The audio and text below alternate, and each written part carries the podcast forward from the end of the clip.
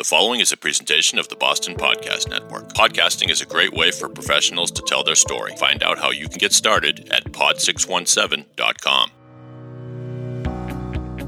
Welcome to the Ask Harry podcast. In this session, I spoke with Crystal Thorpe, a founder of Elder Decisions, who joined me to talk about using mediation to resolve family disputes about elder care issues.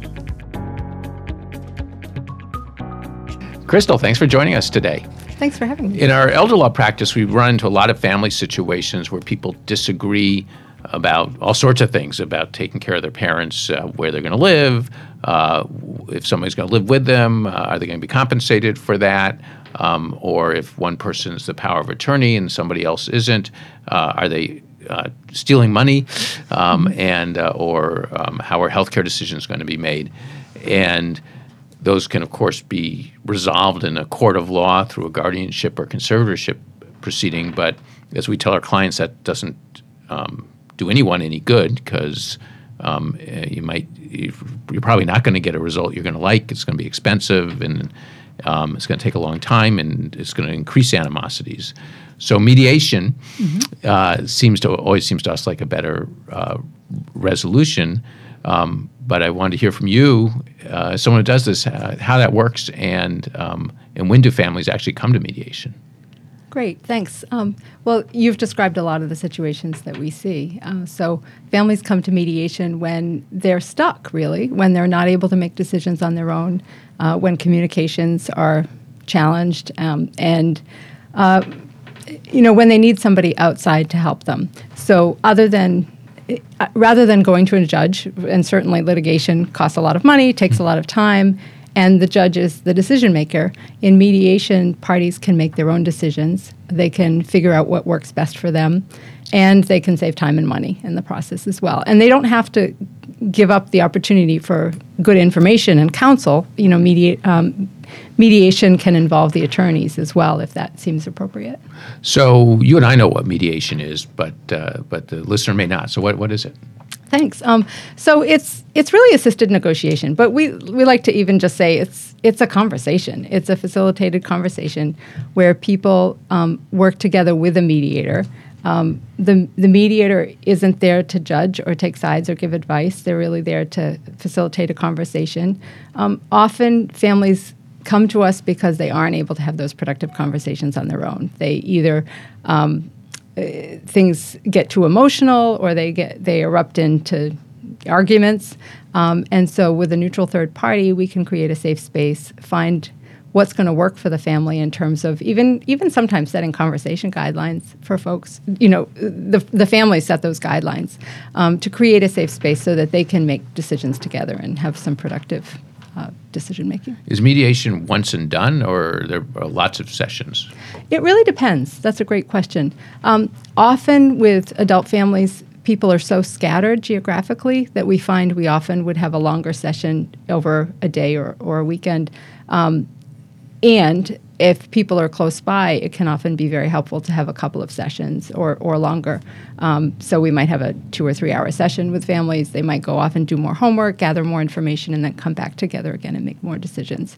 Um, so it really is tailored to the family, to the situation, to the number of topics involved. Do you always do it in person, or can it be done by video conference or telephone conference? Both. And the um, te- technology has changed things so much for us. It's great we had um, one sibling mediation where three sisters were scattered across the country, and they actually never came together for the mediation. It was all done via Zoom video conferencing. Um, we found some unexpected benefits to that as well mm-hmm. because uh, it turned out in that case that one of the sisters was a chain smoker and she was able to just be completely relaxed in her own environment. Another sister had her dogs with her, um, mm-hmm. and so it was a very comfortable conversation for all three of them. They didn't have to travel, um, and we were able to conduct the whole mediation via video conference. So, what kind of issues do you see that, that need to be resolved this way? So, um, so in that situation, it happened to be an estate situation where they had inherited uh, uh, some property, both um, physical property, you know, real estate, as well as personal belongings, and they needed to come together to decide what to do with that. Um, in other situations, people come to us because their their parents are aging. Um, they're looking at care plans, uh, and the family may all agree that they want the best for the parents, but they may not agree on how to make that happen. So one sibling might want the parent to come live with them, another one might think assisted living makes sense, another might say they're fine, they can live where they are on their own. Um, and so by bringing the family together, including the parents, um, that that can be a really productive conversation as well. So you mentioned having the par- parents in the in the meeting. Mm-hmm. Should you always have, um, if it's if it's an elder issue, have the parents in the meeting? So uh, I- guess the, the way to talk about this is thinking about how to bring their voice into the room. And very often, and most often, if possible, yes, we would bring them into the meeting. And when I started mediation with this group, I used to think that that would always be the case. But I've since learned that there are certainly times when um, it, it isn't appropriate.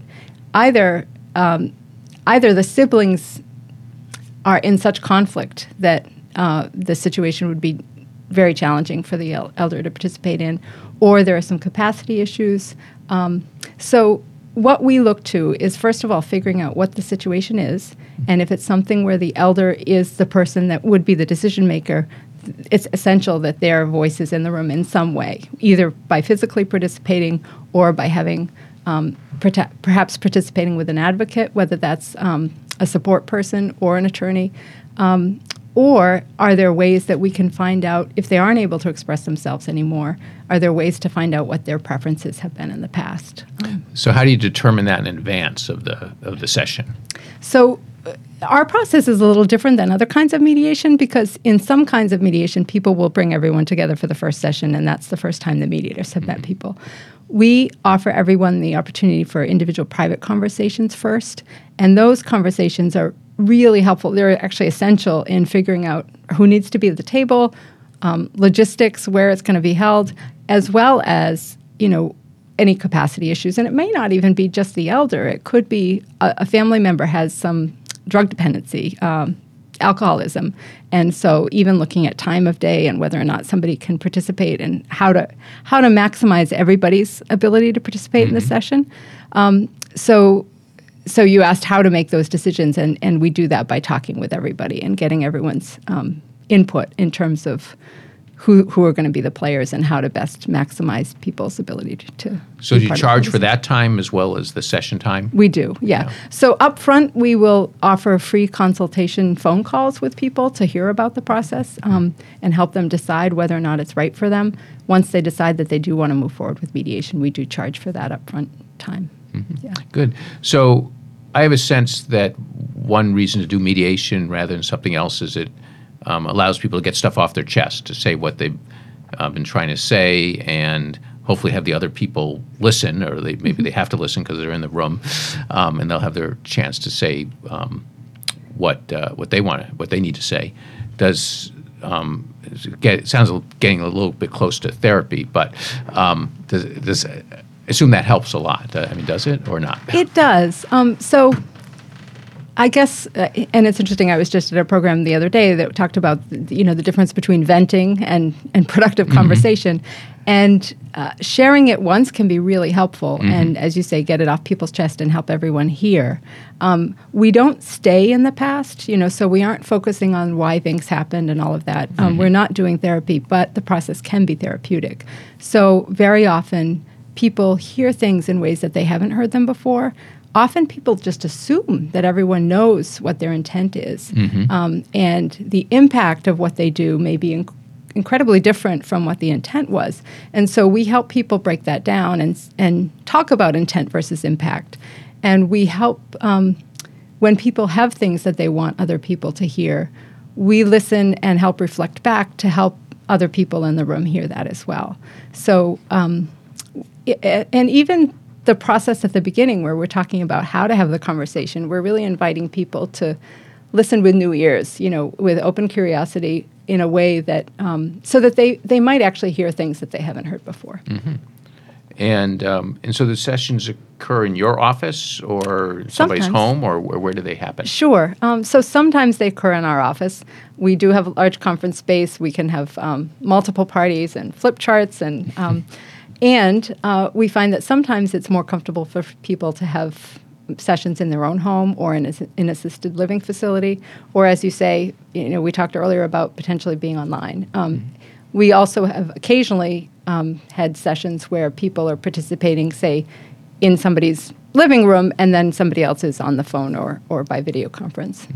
So I've, I've been involved um, probably more in business me- mediation than uh, than uh, than elder mediation, family issues, and often in those um, we've um, we started all in the same room, and everybody gets to say their piece for a little while, and then we we split up. And each and there's i mean one difference is usually two parties in those. And so they're they or their teams are in separate rooms and the mediator goes back and forth. Do you do, you do, do you do it that way or some other way So, so that's called shuttle diplomacy, and Uh-huh. that does indeed um, happen in many kinds of mediation, especially civil mediation.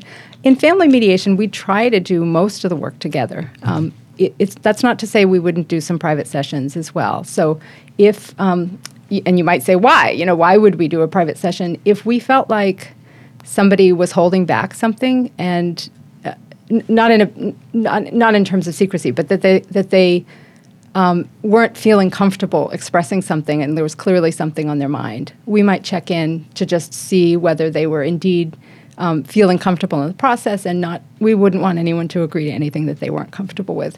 Um, or if there were power imbalances or things like that, we might check in. Um, so there are a number of reasons we might check in privately, but then we would bring everyone back together if possible. Um, there are a few cases where we've um, done more of the shuttle approach that you talk about, in specific, especially high conflict cases. Um, one thing to note, though, is that if we do meet privately, we actually give everyone the opportunity to meet privately. And so you can imagine if there are a lot of family members, that can get a little tricky. Uh, So, um, so we, you know, we want to give everyone not necessarily equal time, but equal opportunity to express what they need to privately. And when we meet privately with people, there's an added layer of confidentiality in that th- if they say something that they don't want shared with the others, we can respect that. Um, i- as long as we aren't hearing of intent to commit a crime or abuse or neglect, we can hold confidential the, the things that we hear. now you're saying we and I, I know that you do things somewhat differently i think than a lot of other mediators and that you work as a team Right. right Thanks. so want to explain how that works Yeah, so uh, we find that with these cases especially, there's there are so many dynamics and so many people involved that a co-mediator team can be really helpful for a number of reasons. First of all, the mediators bring different things to the table. So um, I have a background in social work and business. Um, an, a colleague is a former well she's she's an attorney. She just doesn't practice as an attorney right now because she's so sold on mediation. Um, so and and we have other team members as well. So we each bring something slightly different to the table. And the other thing is that when when one person is engaged in the conversation um, like verbally, the other person can be engaged in a different way by listening, um, observing what's happening in the room, using flip charts to document the decisions that are being made, or even just the, the important topics people want to talk about and what's important to them about those topics. So there's a lot going on at any one time, and we find that the team works really well. We also model um, good communication. And it's okay for us to disagree in front of the parties. You know, one might say, I think it's time to take a break, and the other might say, uh, I, I really want to ask another question first. And so the parties are seeing that, that there are productive ways to solve, um, to resolve com- conflicts as well. So you talked about just now about your asking questions, and so I'm curious more about what your role is in guiding things, and do you actually push particular solutions? So we do ask a lot of questions, open-ended questions, and we do a lot of reflecting back of, of the things that we're hearing. We as mediators don't push solutions, and that actually is one of the things that distinguishes us from other kinds of dispute resolution. We're not arbitrators to come in and decide. We're not judges. Um, we're really there to help parties come up with their own decisions. We call that self-determination. So we're there to help the parties first figure out what's important to them, help them creatively brainstorm options that they might not have thought of otherwise, and then help them figure out what's going to work for all of them, something that they can all live with. And uh, do you find that it actually works in most cases that the people come to some resolution, or or not? yes, yeah. Um, and uh, success in mediation can look a lot of different ways. It can be everything to to the extent of a formal memorandum of understanding that's 10 pages long with a lot of detail about next steps and agreements or it could be um, some simple agreements that are up on a flip chart or it could be a new understanding between family members where they really feel like they're finally heard and understood so um, it can look a lot of different ways, but yes, we find the process really successful. And you always end up with something written? That that's up to the parties. So again, uh-huh. the parties are in control of a lot of things mm-hmm. in this, and if they want us to document things, yes, we can certainly do that. And parties find that really helpful too because we cover a lot of ground, and there are a lot of things. Um, agreements, follow ups, understandings. And so to have a neutral party write that in a neutral way that is um, kind of memorializes the things that they've come to agreements on, that can be really helpful. So um, I sometimes find myself as a lawyer doing some of this, mm-hmm. I think, uh, though often uh, not. Uh, well, sometimes with everybody in the room, but often not so much everybody in the room, but mm-hmm. Uh, talking to people and trying to f- kind of uh, figure out what what'll work. Um, and um, I'm just trying to think how, how that's different from what you, what what you do, and, and maybe maybe the biggest thing is all it's all well one thing is you have a lot more experience, but it's also probably you it's in person and you have more time. Both of those things. Um, we're also a neutral, which is makes a big difference for families. So certainly you and others um, can can do a lot with families in terms of helping them get clear on what they want and help them creatively problem solve. You also have the benefit of being able to give advice, um, mm-hmm. which is great. So not every case would be necess- um, not every case would need to go to mediation. And at the same time, mediators can bring something different because we are neutrals. We're we're there to to develop trust with each party. Um, they don't feel like, well, of course you're saying that because you you know he's paying you, eh, um, and we can get to paying later. But whether or not whether or not everybody shares the cost or whether one or a few pay, we're there for everybody, and um, and that makes a huge difference. And as you say, we're also trained in in in actually hearing the message underneath the words as well. So um, sometimes there's an elephant in the room, mm-hmm. and we can identify that and name it and help people talk about it if that seems to make sense. You know, mm-hmm. some some we it's a we talk about it as being an art instead of a science. You know, uh-huh. there's not always one right answer, but if it makes sense to to go there, we can. Um, while we don't focus on the past, sometimes there are some barriers in the past that are blocking people from moving forward.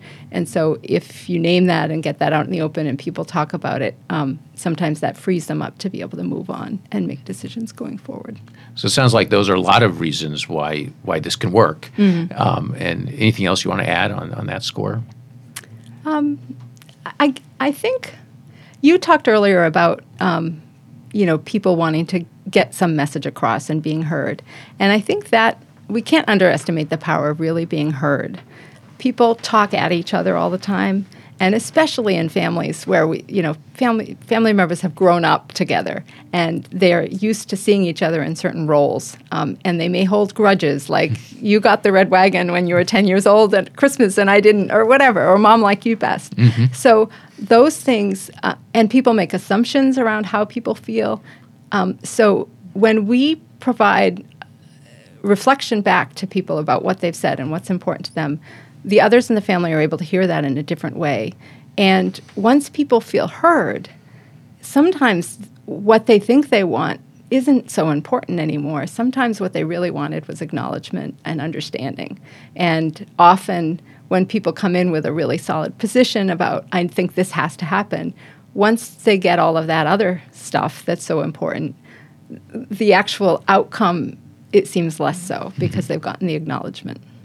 Well, this sounds like a really important benefit for all sorts of families uh, dealing with issues that happen, because I know in my practice it happens all the time. Thank you very much, Crystal. Thank you, Harry. Thank you for listening to the Ask Harry podcast. If you liked what you heard, please share it with your friends and colleagues.